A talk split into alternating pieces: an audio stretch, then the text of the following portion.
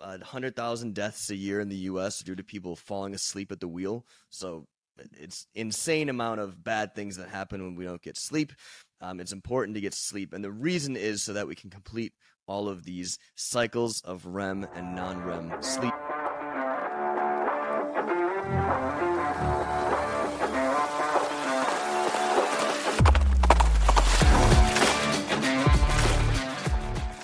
All right, so what is sleep? Uh, sleep, as we know it, is a reduced mental and you know, reduced mental and physical activity. And if you were before the 1950s, you probably assumed, like most people, that the body and the brain were completely dormant.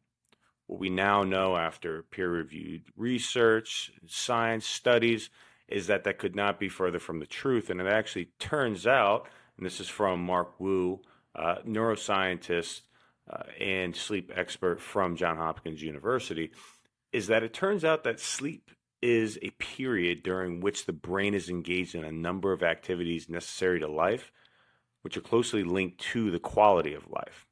And so when we go through our sleep, there are two phases, and I won't get through all the details. I'll let Bostad go through that non REM sleep and REM sleep. It's important to know REM is rapid eye movement. And so at the period of non REM sleep, which you are slipping into at the very beginning, multiple stages, uh, there are multiple stages with this. However, this is when your heart rate and your breathing start to regulate. Your body temperature starts to drop. This is if again you knew nothing about sleep only by you know watching your grandparents or watching your your brother fall asleep. You would this is where you would probably think that you stay the entire time. Then you slip into what is REM sleep. Now, REM sleep is interesting because this is where behind your closed eyelids, this is where your eyes start moving rapidly, right? Hence the name. But your brain waves are similar to actually those as though you were awake. So your brain is move, moving, your breath rate is increasing, your body temporarily becomes paralyzed, and this is the point in which we start to dream. Um, now, Bostad, I'll pass it over your way, and, and let's get into some of the uh, the gritty details.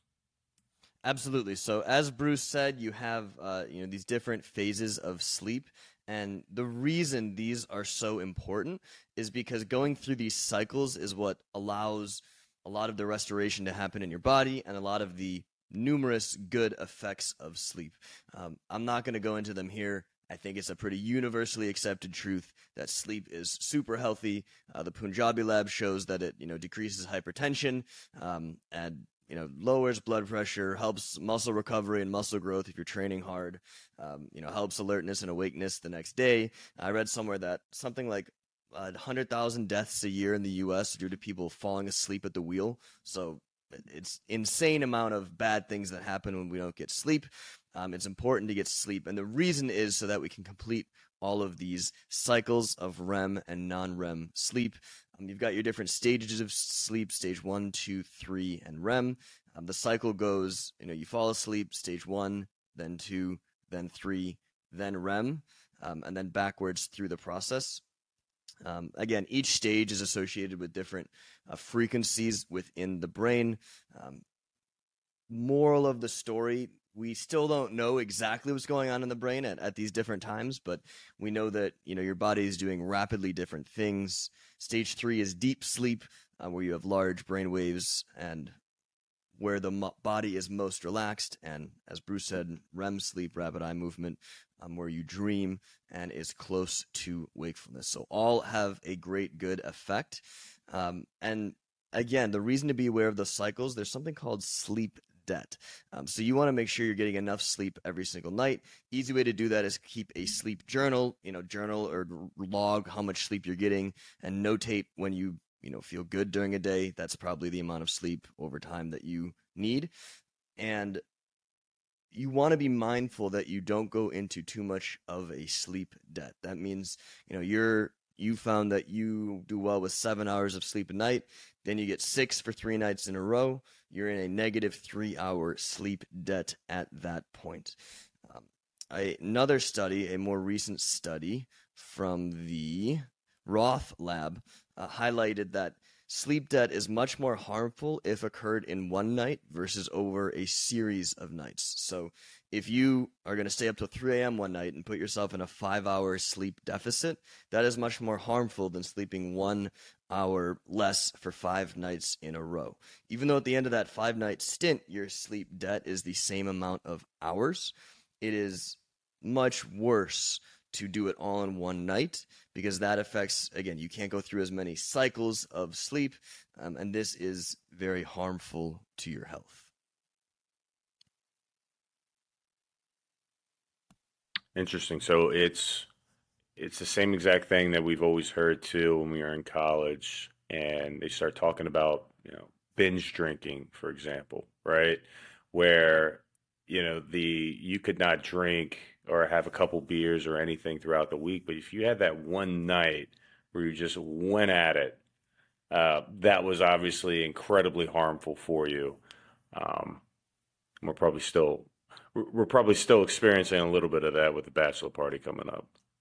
exactly, exactly. And uh, again, this isn't to say don't live your lives, right? Like the, these things are going to happen. This is not saying you can never be in a sleep deficit, but um, again, something to be aware of.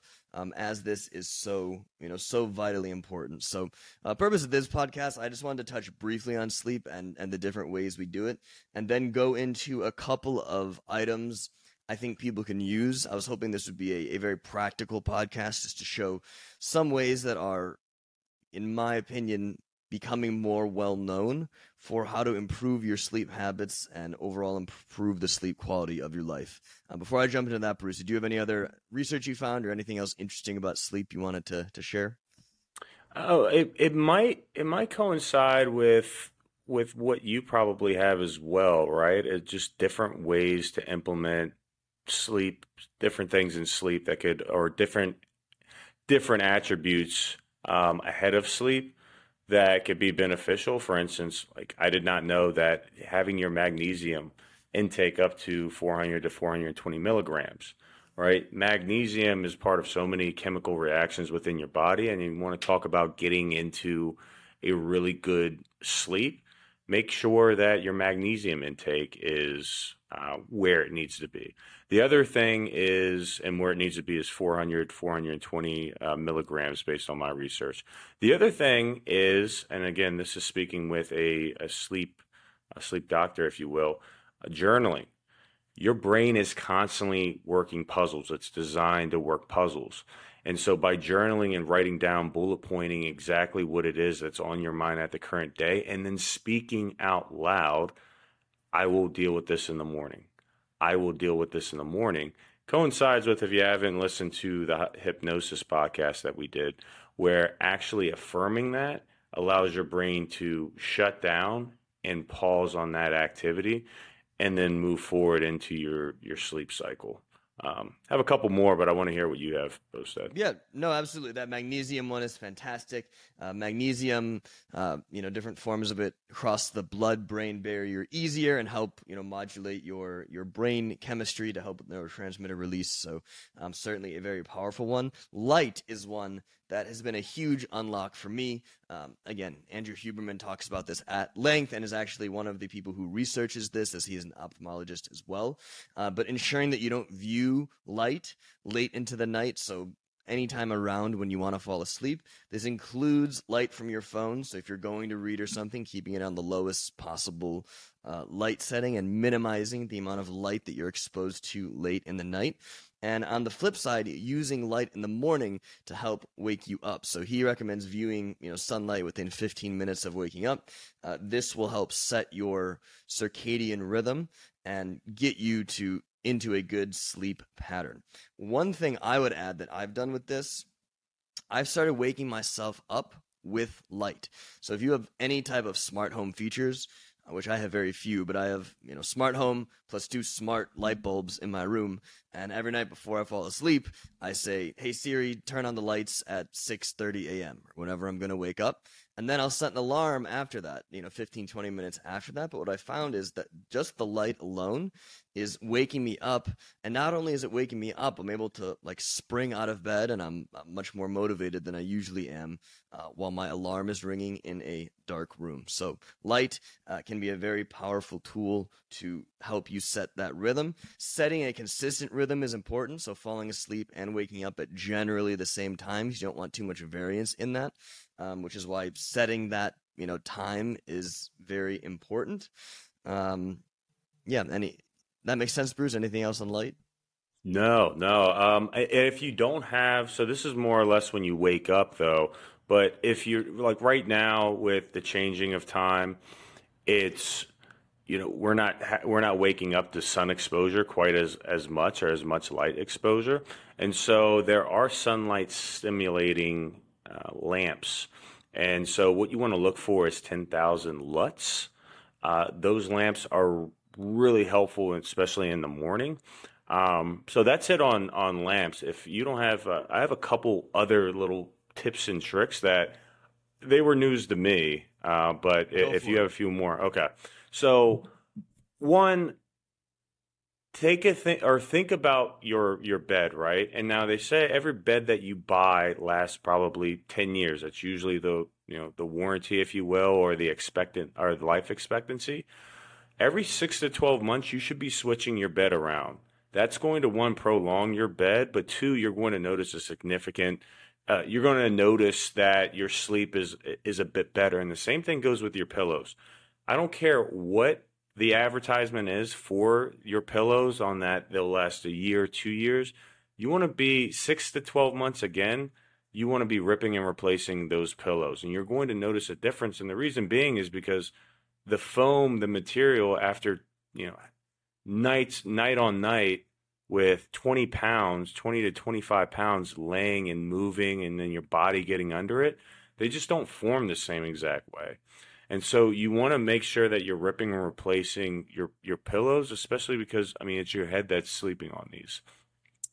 Um, the other piece to this is again you you touched on the the blue light piece, but also like with the social media, it goes hand in hand.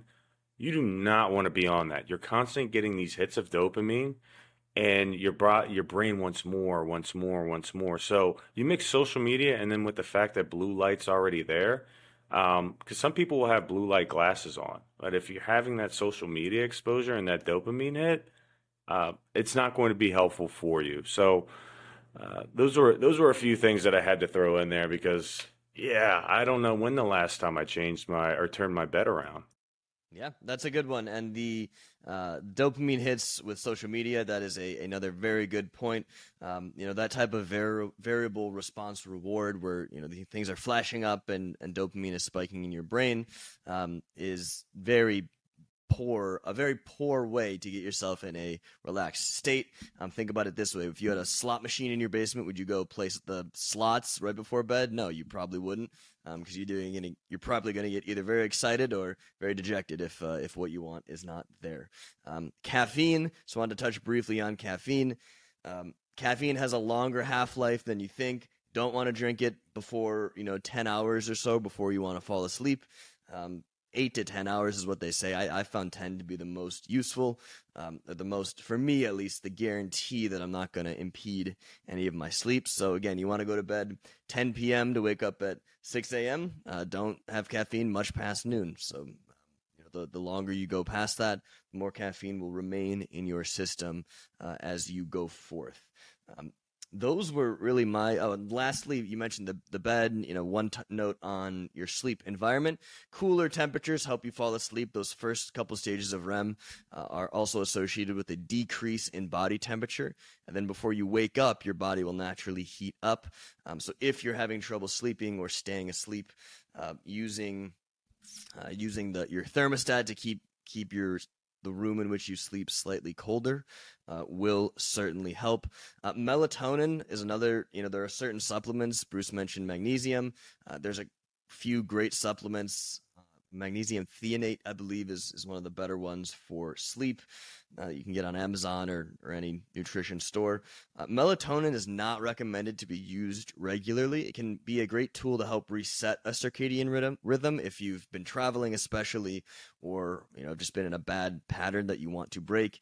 Uh, but is not typically recommended for normal usage, as you you will begin to become dependent on it, uh, which is not great. So we hope you found these tips and tricks interesting. Uh, we plan on having a guest on soon who is much more of an expert in this field and can you know dive a lot deeper into these topics. But again, just to summarize what we've talked about, um, keeping a sleep journal, figure out what time and how much sleep is is good for you, and keep that steady.